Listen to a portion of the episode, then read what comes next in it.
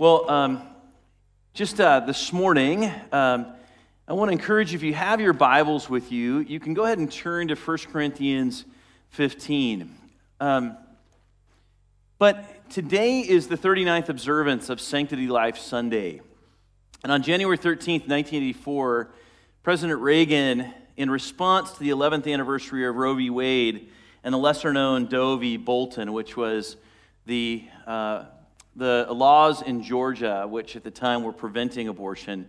Um, in response to those decisions, President Reagan signed this proclamation for the Sanctity of Life Sunday, stating since 1973, more than 15 million unborn children, a number which today the Guttmacher Institute reports has risen to 63, 63 uh, million, 459,781 infants and that number ended at the end of 2017. So we've had an additional six years beyond this. But as of 2017, the Guttmacher Institute, which is, works in tandem with the Center for Disease Control, and the Guttmacher Institute, rather than relying on voluntary reporting, actually reports directly from abortion clinics themselves.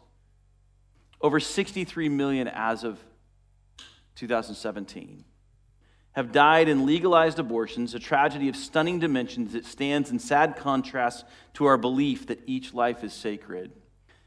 Amazingly, Ronald Reagan went on to share at that time in 1984 that that number of 15 million unborn children exceeded the death in all U.S. involved wars throughout history. He continues, I call upon the citizens of this blessed land to gather on that day in homes and places of worship, to give thanks for the gift of life, and to reaffirm our commitment to the dignity of every human being and the sanctity of each human life. Now, why is this important? Well, Romans 1 18 through 21 says this For the wrath of God is revealed from heaven against all ungodliness and unrighteousness of men, who by their unrighteousness suppress the truth. For what can be known about God is plain to them because God has shown it to them. For his invisible attributes, namely his eternal power and divine nature, have been clearly perceived ever since the creation of the world in the things that have been made. So they are without excuse. For although they knew God, they did not honor him as God. Now listen to this, or give thanks to him but they became futile in th- their thinking, and their foolish hearts were darkened. There was a direct correlation between thankfulness to God and the blindness of man's heart. That when we lose our thankfulness towards God, we begin to become blind towards the things of God. And so, while legal policies which honor life should be pursued, pursued the answer to valuing the dignity and sanctity of life is not found in the government, it's found in Christ and the ministry of his church. However, if the church is going to minister the gospel as well as bring thanksgiving to God, the giving of believers is actually important. 2 Corinthians 9 11 through 13 says this You will be enriched in every way to be generous in every way, which through us will produce thanksgiving to God. For the ministry of this service is not only supplying the needs of the saints, but is also overflowing in many thanksgivings to God. By their approval of this service, they will glorify God because of your submission that comes from your confession of the gospel of Christ and the generosity of your contribution for them and for all others. So, part of the work of the ministry, yes, giving supports the work of the ministry. And in order for the work of the ministry, the work of the church to go forward, God uses the provision, the giving of those who are his followers to bolster up and support the work of his church, to support the work of the parachurch, those who are a part of the local church who are going out in other areas and actually seeing that work being done. But the other caveat to that is that giving actually brings thanksgiving to God, and God cares about that. God cares about thanksgiving. And so, a lack of thanksgiving produces blindness. On the other hand, he says here that giving, this supportive aspect of the work of God, actually brings and produces thanksgiving. So it may seem funny this morning that we're talking on Sanctity of Life Sunday about giving. But the truth is, is that giving actually is a vital act of worship for the church, which actually brings thanksgiving to the Lord. And it causes the gospel of Christ to be seen in unique ways. It's actually a direct response to the flesh, which finds its sufficiency and strength in itself, hence the root of blindness and Romans 1, turning away from the creator of God to the created things of God. And keeps us focused on the one who is the giver of life, God Himself which in so doing, being reminded that He is the giver of life, produces thanksgiving. And so I felt this morning that we would take this little bit of different twist here, this different moment of saying, it actually is vital to the work and the ministry of His church. If the church is answer to the world, then we need to be obedient to Christ in these areas. And so this morning we're going to look at 1 Corinthians 15, verse 58 through 16, 4, and how to serve God through our giving in response to his redeeming grace. So let's go ahead and stand together. 1 Corinthians 15, the latter part there, the last verse, and then the first four verses of chapter 16. And this is what it says It says, Therefore, my beloved brothers, be steadfast, immovable, always abounding in the work of the Lord, knowing that in the Lord your labor is not in vain. Now, concerning the collection for the saints, as I directed the churches of Galatia, so you also are to do. On the first day of every week, each of you is to put something aside and store it up, as he may prosper, so that there will be no collecting when I come. And when I arrive, I will send those whom you credit by letter to carry your gift to Jerusalem. If it seems advisable that I go to, excuse me, if it seems advisable that I should go also, they will accompany me. Let's pray. Father, thank you for your word. We do, God, today thank you as the giver of life.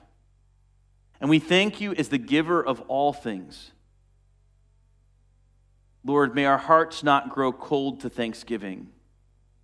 And may we not grow cold to your work. May we see the joy in being your servants and setting ourselves, God, in submission to you. Father, the words that are sprinkled upon us today that you promise will not return void. God, may we hear with your ears. May we see with your eyes. Father, may our spirits rest in you. And Lord, may you speak to us clearly this morning. Father, move me to the back and you to the front. And may it be your word that comes forth in power into each of our hearts. May we be transformed, renewed, and refreshed this morning. And we ask this in your name. Amen. So, central to this passage this morning is serving Christ through our giving in response to his grace emboldens the work of his church. Serving Christ through our giving in response to his grace emboldens the work of his church. Giving is a response to his grace. That's what it is. Giving is a response, a direct response to his grace. Now, I do want to encourage you that if you're visiting with us for the first time, the culture speaks all the time of the church talking about money. Now, it is an aspect of worship, and it's something that we will talk about faithfully as the Lord leads or as Scripture calls us to. But I would encourage you to also come back next week and to see that that's not all we talk about. Because it is easy, it is one of the great lies of the enemy to believe that the church is nothing more than a money hungry monster. The reality is, is God never meant for giving to appease money hungry monsters. It was to actually be an act of worship to the Lord, to support the work of his ministry in response to his grace towards his people. So, the topic of giving within the church really has brought tremendous baggage. Whether it be the televangelist who's pleading for money, or churches consistently pleading with people to give, the purpose of giving actually has been lost on many within the church as well as those with outside the church. Someone once said that giving is either talked about too much within the church or too little within the church, and that's true. I can tell you right now that often when I preach on giving, it is an uncomfortable thing for me to do. And a few years back, the Lord really convicted my heart of that. Why would you be ashamed of what I have called you to? And in the same way, you talk about gossip or sex or relationships, in the same way, you talk about confession of sin or the need for repentance. In the same way that you talk about Christ's return, you should be talking about the act of giving as an act of worship to the Lord in response to his grace. And so 1 Corinthians 15 provides us with the context for our passage this morning. The focus is to live the resurrection life. That's what the passage is talking about. He says in verse 54 and 55 Death is swallowed up in victory. O death, where is your victory? O death, where is your sting? The sting of sin is death, and the power of sin is the law. But thanks be to God who gives us the victory through our Lord Jesus Christ. See, the focus is to live the resurrection life. The reality of Christ's resurrection, the fact that he died for our sin, he took our rightful punishment, he's raised from the dead, overcoming the power of death, and his promised return. And so it is the reality of Christ's resurrection and the promised resurrection of the dead in Christ with the glorification of our bodies upon his return. That's why we live in freedom is that there is this promised return that Christ has. But more than that, he's overcome the power of death. We often speak of Jesus' resurrection, but the thing we don't talk about is that there will be a day where God resurrects us with him upon his return, restoring us in glorified, in perfect bodies without sin, without pain, without suffering the way that Adam and Eve experienced the garden prior to sin. What freedom, isn't it? And that's the resurrection life. We don't go forward trying to store up treasures in this life. We go forward knowing the life to come. He calls us to a life which reveals the hope, power, and victory of Christ's grace. See, understanding the resurrection of Jesus and the believer should move us to joyful, faithful obedience to Him and His work, regardless of the cost. The fact that we know that this is not all that there is in life. What is it that you run to in this life? Is this the life that you have that you want that everything is going to be sold at the altar of this life? Who is the one that you worship? Or is your life submitted and surrendered to Him, regardless of the cost? So, verse 58 says, Therefore, my beloved brethren, be steadfast, immovable, always abounding in the work of the Lord, knowing that in the Lord your labor is not in vain. Now, the key word here to understanding this verse is therefore. And basically, Paul's saying, because of Christ's victory over eternal death in our lives, be steadfast, immovable, always abounding in the work of the Lord, knowing that your toil is not in vain in the Lord. You see, truly understanding God's grace, Christ's death, resurrection, and return, will cause us to serve Him. If we're not serving Him, it's because we've lost sight of God's grace. We've lost sight of what He's done for us. The hope and victory we experience through salvation will motivate us to diligently seek Him and His will. It's one of the reasons that when people ask, How do I follow Jesus? or, you know, I've just lost my passion for Christ. It's, it's one of the reasons that I'll often direct people right back, as Jesus does in Revelation with the churches. He directs them back to their first love. He says, Go back to my grace. Remember what I've done for you. Picture me as the innocent Savior who has humbled himself. And know that my sin put you there. My sin put him on the cross. And every single time that my sin went there, a nail pierced his hands. And blood was shed for my sake.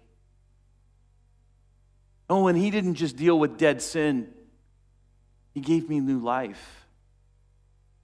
And oh, by the way, he didn't just give me new life, but he promised me resurrected life. He didn't just extend my life out. It's the old thing, Martyn Lloyd-Jones, who some of you are familiar with, the pastor in England. At 24, he was the cardiologist to the Queen.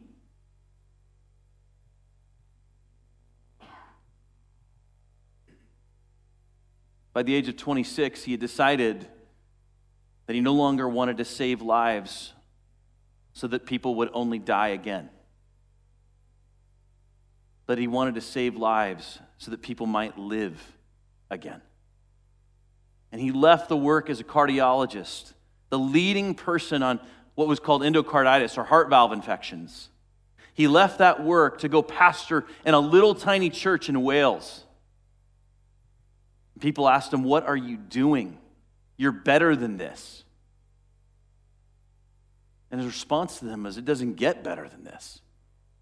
It doesn't get better than serving God. That's a paraphrase. You see, when we understand what Jesus has done for us, it will lead us to serve him. Alan Carr puts it this way He says, Paul's telling us that the hope we possess is a motivator to spiritual action for God's glory. Being saved, sure and secure, does not mean that we can just sit back and rest. Being saved means we are to get to work for the glory of God. You see, belief is always affects our behavior. Believing the right things about Jesus and about the future will cause us to get busy for his glory. According to verse 58, then, serving Christ demands us to be two things. The first is stable and persistent in our faith and convictions. Stable and persistent in our faith and convictions. Notice what it says. Therefore, my beloved brothers, be steadfast and immovable. The Greek word for steadfast literally means to be sitting in our faith. When our faith is firmly rooted in Christ's truth, we're going to be less likely to be influenced by the world. And our hope must be in Christ for this to happen. In a similar way, the word immovable carries with it the idea of being firmly persistent. If we experience the Lord's conviction and leading, we need to respond to this. There are times in our lives and we hear a message or a sermon on Sunday and we hear it and we go, you know what, I should, I feel convicted to do this. There's lots of conviction, but little persistence. We do that all, don't we, in our lives? I really should not eat that today, right? For me, I've been back on this, this diet. And I got to tell you, like, you know what it's like to, I mean, we've all experienced that, right? You look at something, you're like, son of a gun. and it's that battle. You feel like the dog that's kind of looking at, do I jump in there or not? You know, you're like, and I was like that yesterday. I was walking around, I'm like, yeah, and I take two steps towards it and be like, forget it, you know? And you, you have to flee from it. You got to get away from the room. And some days you succeed at it, and some days you don't, right? The idea here is that you experience conviction and there is persistence, a firm persistence in it. So if I'm going to serve Christ, I'm committed to it. That's what he's saying. In light of his grace, I am going to persist in serving Christ regardless of the circumstances. See, if we experience the Lord's conviction and leading, we need to respond to this. And so often we allow our convictions to be swayed and moved, compromising the fulfillment of God's will through our lives. When we move off of this idea of persistence and stability in Christ, steadfastness, we actually prevent the will of the Lord. We hinder the will of the Lord. The second aspect that we're demanded to be as servants of Christ in this passage is going above and beyond for Christ with confidence in Him to fulfill His will. Going above and beyond for Christ with confidence in Him to fulfill His will. The word abounding here means to exceed or to overflow.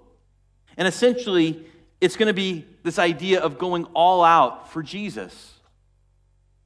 John MacArthur explains it this way He says, Abounding means to overdo it.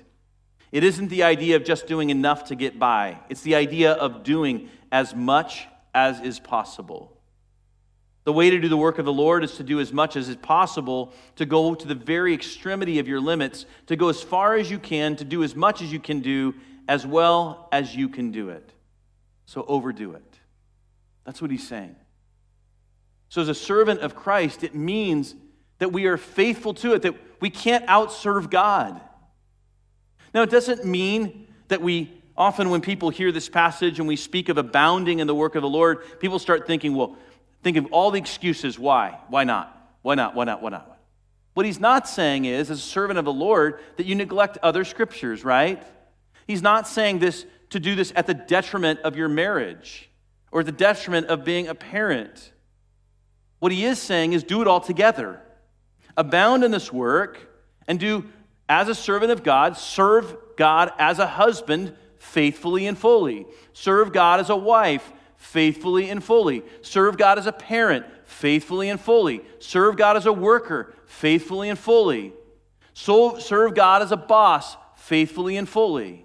Serve God as a student, faithfully and fully. That's what he's getting at. And he's saying, go above and beyond. He's saying, hey, come in, give of yourself completely. Don't just stop and go, I've done enough. Ever had that time in your life where you kind of look at the Lord and go, God, I've kind of done enough for you today. Can you give me a little bit of a break? He's saying there shouldn't be that within us. Because Jesus himself went above and beyond. He went above and beyond.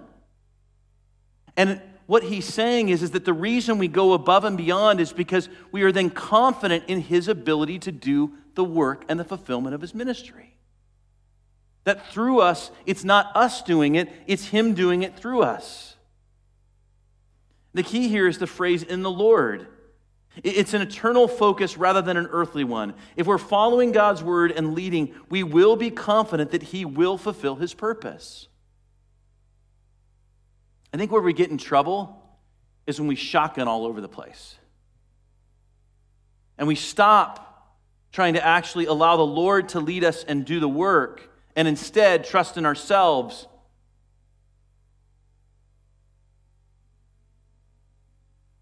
And so we're like a shotgun blast rather than a, a rifle. We're sprayed everywhere. And then we're worn out and we're beat down. But we need to be living in relationship with Jesus, letting Him direct and guide our day, our steps. So Paul makes it clear that serving Christ is a direct response to our understanding of his grace. We're not to serve out of guilt, but rather out of love. So that brings us then to 1 Corinthians 16 1, which is now concerning the collection for the saints. Well, at this time, because of the persecution due to the gospel, the church of Jerusalem was in need. Many were experiencing significant trials, specifically poverty, due to their faith. In essence, Paul is sharing that, as one pastor puts it, the purpose of giving then is to direct itself at the saints. Sometimes it's the saints in need, and sometimes it's the saints who lead. But we are to give to meet the needs of the church, the saints, the believing community, whether their needs are physical or spiritual. Maybe we're giving so that we can provide food for their soul as well as food for their body. See, Paul sees the Jerusalem church as part of the body of Christ and reveals that giving is one of the ways in which we serve Christ in doing, as he just said, abound in the work of the Lord, in doing this abounding work of the Lord. Our giving is a direct response to his grace rather than under the compulsion of the law. So now notice, Paul doesn't just call the Corinthian church to give. Verse 1 continues As I, Paul, directed the churches in Galatia, so do you also. He's not saying one church do it, he's actually saying every single believer is to give. He's demonstrating that each believer should give to Christ's church in the fulfillment of his will. And so, what we have then is him lay out this four principles of giving in response to Christ's grace as an act of service unto the Lord. That's what he's saying. Let me show you how your service and how you are to serve in your giving. The first thing he says here is on the first day of every week. So, what we see here is the first principle is weekly evaluation with an identified pattern of giving. Weekly evaluation with an identified pattern of giving. Now, in the culture, as this text was written, you were paid weekly, therefore you gave weekly. In our culture today, many are not paid weekly, but they are paid bi weekly. They're paid every other week. Sometimes they're paid once a month. The point is here is that you are to give with an identified pattern of giving. If that's taking what your monthly income is and you give on your monthly income and you give once a month from that monthly income, or every time you get paid on a bi weekly basis, you give from that. But there should be an identifiable pattern of giving. But the key here is, is that you are evaluating it on a week to week basis. One of the things that has changed in COVID in our culture is we don't see the public collection of the saints. It's actually an area that Kelly and myself are praying through because the collection of the saints has always been a part of the gathering of worship for believers. And in part, what that gathering did was always caused us to come to a place where we weekly considered our own giving before the Lord. And many of you have had experiences where on that day, you just felt prompted by the Lord to give differently than what you had been giving, to give beyond. And the truth is, is that we are to evaluate our weekly, our giving weekly. The danger of things, and I say this as one who falls into this trap as well, the danger is that when we, we just put it on EFT or we just run it through a system, the danger in that is that we forget to continue to evaluate our giving. It's like no other payment, there's no different, right? Like it's kind of like uh, retirement going out of your paycheck. You never see it, so it doesn't affect me. The point is, is God wants us to actually take note of it. And so we should, on a weekly basis, be evaluating our giving. Looking at it, going, God, is what I'm giving okay? Do you want me to give more? How do you want me to do this, Lord? Lord, is there somebody that I should be giving to? Is there some other ministry I should be giving to? And so the principle here is one of weekly evaluation with an identified pattern of giving. This shouldn't be a random thing. On that first day, they were told to give, they knew exactly when they were giving. I want to encourage you establish a set day in which you give every month. Don't, don't say, well, I'll get to it some other day. The point of him saying weekly is it was systematic and identified, it was clear. What often happens when we just kind of let it float out there, it's like anything else. We'll get to it later. And it gets delayed, delayed, and then forgotten.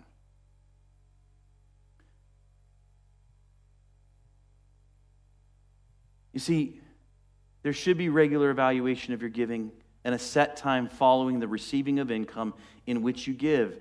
And the truth is, every time I have income, I'm to give to the Lord. That's what he's saying. I'm to consider it every single time. Ray Stedman says now the principle, of course, is that they had an objective they had determined upon. They were not merely giving to nothing or everything, but they had determined that they would have a part in a specific need and they were giving regularly to meet that need. Warren Wiersbe adds If today's church members were as systematic in their giving as they are in handling their other financial matters, the work of the Lord would not suffer as it sometimes does. If you'll recall, a few years back, the Press Democrat did a report on giving in churches. They estimated that if all churchgoers who were faithful churchgoers, just from the study that was done, if all those regularly gave at minimum 10%, it would exceed by roughly three, three times the amount of all of the social programs that are paid by the federal government today. That's staggering. Staggering. Now, I want to come back and I want to re verify that number with you because I don't want to tell you that number if that number remains true. Um, but I, I remember reading that article and being dumbfounded. Dumbfounded.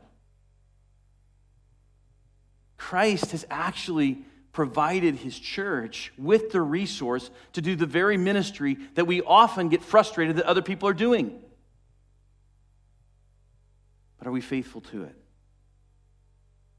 1 John 3 17 through 18 says, But if anyone has the world's goods and sees his brother in need, yet closes his heart against him, how does God's love abide in him? Little children, let us not love in word or talk, but in deed and in truth. You see, our giving to Christ's church doesn't eliminate our responsibility to meet the needs of our brothers and sisters in Christ. We give what God has instructed us and led us to give to his church. And when he calls us to go beyond that and give directly to those that we know have needs, we're to do that as well. I think sometimes we speak about giving, giving is often taught of, hey, I've just done my part, I never have to think about this again. No, there is actually a giving to his church, and then there's a giving to one another within the body of Christ. The second principle then is this in verse 2 it says, Each of you is to put something aside and store it up. So every believer called to give intentionally and faithfully. Every believer called to give intentionally and faithfully. Regardless of whether you're young or old, poor or wealthy, you're called to give. You're to give out of the income you receive. Barnabas in Acts 4 gives out of his wealth. In contrast, the Macedonians gave out of their poverty in 2 Corinthians 8 1 through 2. When I first got married, we were living in the East Bay. I was working part time on staff at a church and part time for a recruiting company. And, and I remember coming in, I'm like, there is no way that I can pay rent and everything else and give. And there was about a year of my life where I didn't give. And I remember my father in law coming to me and actually talking to me.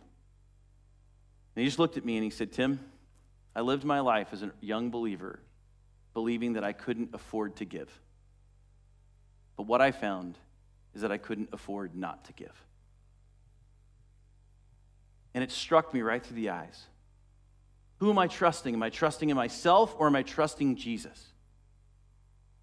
And it was actually exposing an area of my heart where I was leaning on my own sufficiency and I was being lazy about thinking about whether or not God was actually going to provide. I'd, I'd kind of put it off as well, I just didn't get to it.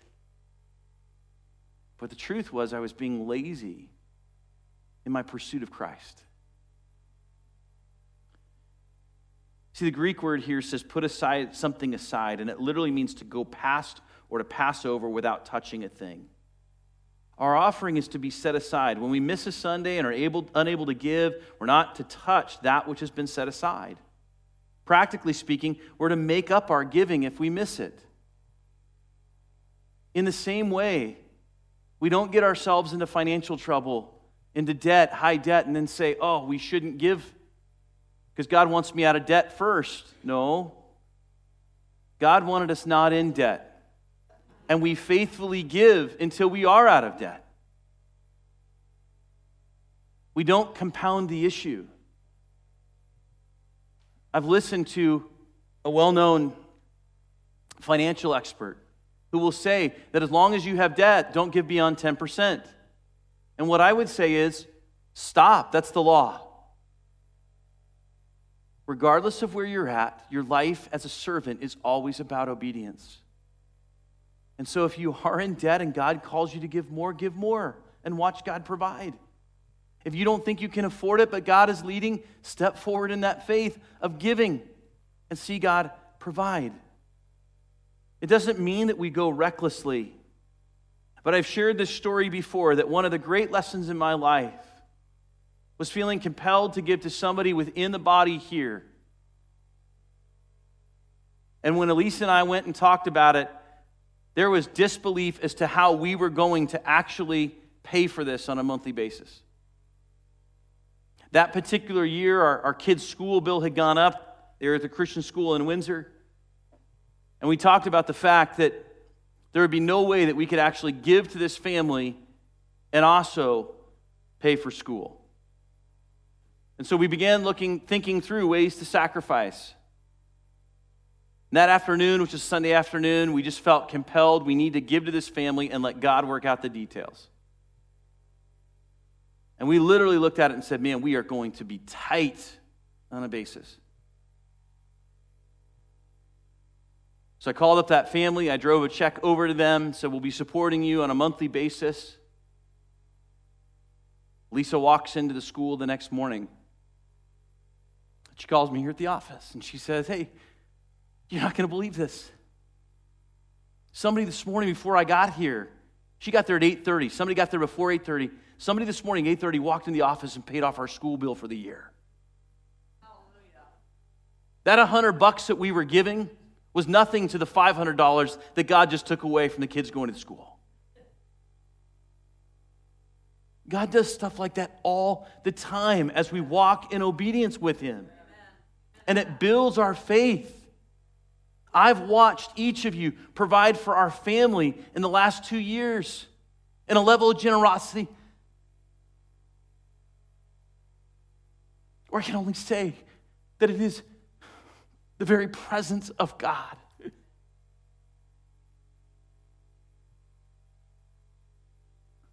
We felt loved through that giving. We've seen God through that giving. But you know what? It's emboldened us even more to do the same. It's emboldened us to put our faith completely and wholly in Him. You see, the Greek word here for store up refers to a treasury. In Greek, the banks and treasuries were often in the temples. So, therefore, the idea is to put your giving aside, don't touch it, and give it to the treasury or place it in the collection. That's what he's saying. Don't touch it. Mark 12, verse 43 through 44 affirms this when it says, Jesus said, and He called his disciples to him Truly I say to you, this poor widow has put in more than all those who are contributing to the offering box. For they all contributed out of their abundance, but she, out of her poverty, has put in everything she had, all she had to live on. She gave. Amazingly. So that brings us to the third point that our giving is proportionate. Our giving is proportionate. He says, as he may prosper so that there will be no collecting when I come. It's proportionate. What does proportionate mean? It means differing amounts but equal sacrifice among believers. Differing amounts but equal sacrifice among believers. See, God gives more so that we can give more. That's what he actually says. Our world says we get more so we can spend more. We get more so we can have more. And it doesn't mean that we run away from the blessings that the Lord has, but it is to say in verse 9, excuse me, verse 10 and 11 of 2 Corinthians 9, he who supplies seed to the sower and bread for food will supply, and catch this, multiply your seed for sowing and increase the harvest of your righteousness. You will be enriched in every way to be generous in every way, which through us will produce thanksgiving to God. The idea is that God gives more so that we might give more. That's the call that we might give to the work of his church, that we might give to believers in needs, that we might give to ministries that are supported by his church, all of which are an act of service which frees the church to stand firm in a culture which is twisted and crooked, which we saw a few weeks ago in Philippians 2, and shine as bright lights.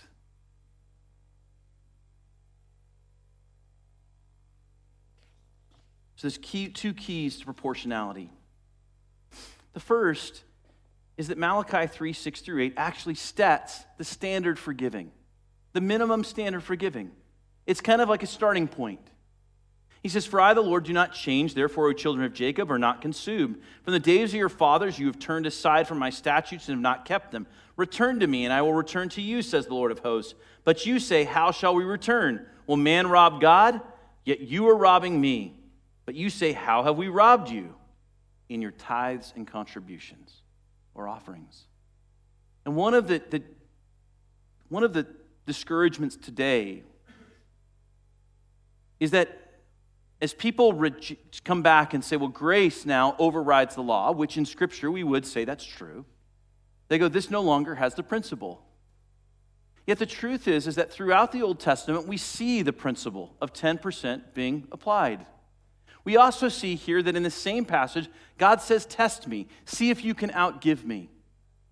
And the robbery is not just in tithes, but in offerings, in contributions. The standard has always been one of sacrificial giving. And the point is, is that 10% is the place that we begin. It's the minimum standard of giving. The second key then to proportionality is that it's sacrificial. That Paul desires that the giving is going to be substantial enough to meet the need so that there will be no collecting when I come. Paul did not want to appeal to people's emotions, but rather wanted the church to see the need and meet the need before he arrived. And this means our giving is to be sacrificial. The best way to think of sacrificial giving is that there should be a noticeable difference in your standard of living. It should cost you something. There should be a noticeable difference in the standard of living. It should cost you something. There should be something that you are giving up in order to give to the kingdom of God. That's what he's saying. Stephen Olford points out the Lord Jesus gave himself in death and resurrection not in order to save us from sacrifice, but rather to teach us how to give ourselves and our substance in continual sacrifice.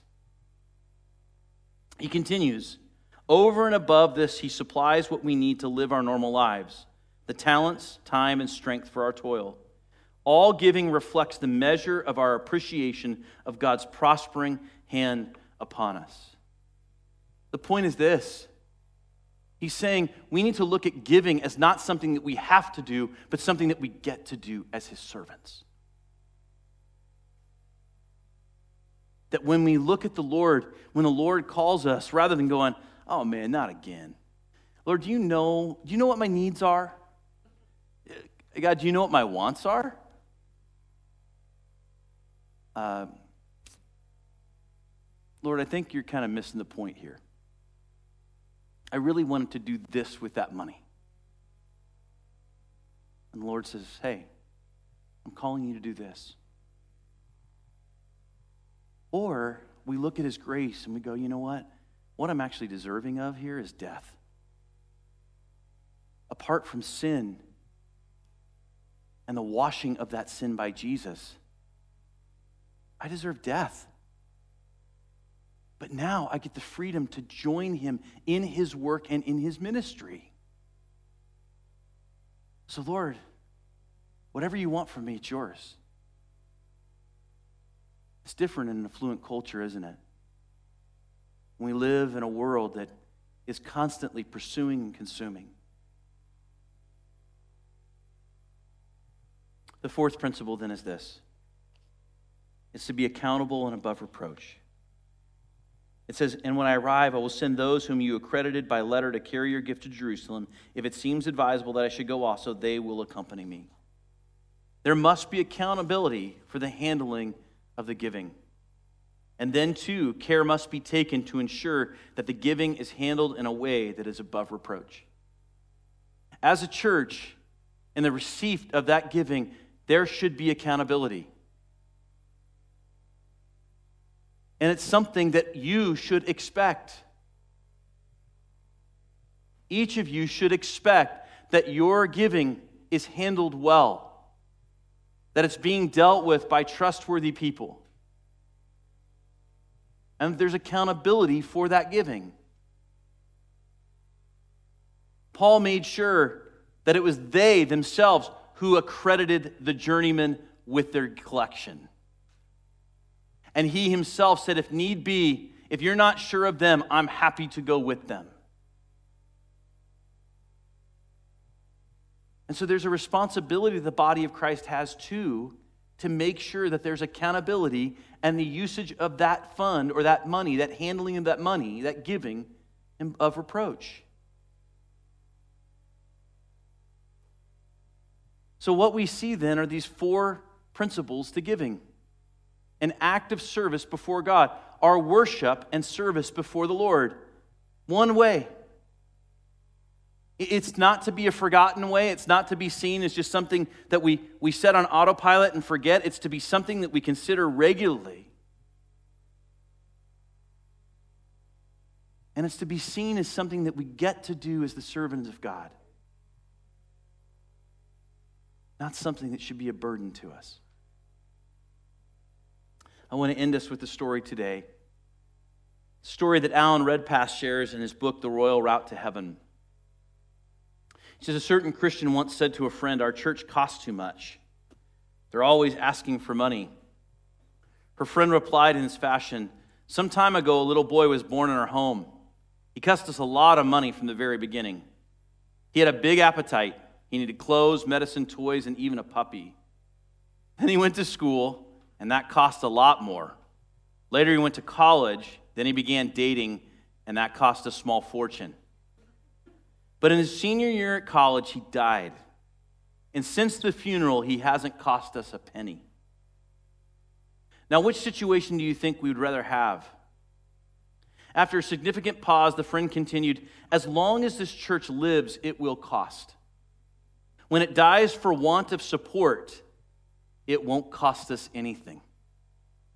A church has the most vital message for all the world today. Therefore, I'm going to give and pray with everything I have to keep our church alive. Stephen Olford continues taking this truth seriously will make great demands on us. Before we refuse to bow to the Word of God, let us remember that this is the price of keeping our church alive. And she must live if the Savior is to be glorified and the world is to be evangelized. Amen? Amen. Let's pray. Father, thank you for the wonderful gift of your service in giving. May we see giving not as a have to, but as a get to. And Lord, may we see that in so doing, we partner as your servants in the work of your ministry. May we be steadfast, immovable, always abounding in your work. And may your word go forth with power today. May your love be known to a world in desperate need of your loving joy. And we ask this in your name. Amen.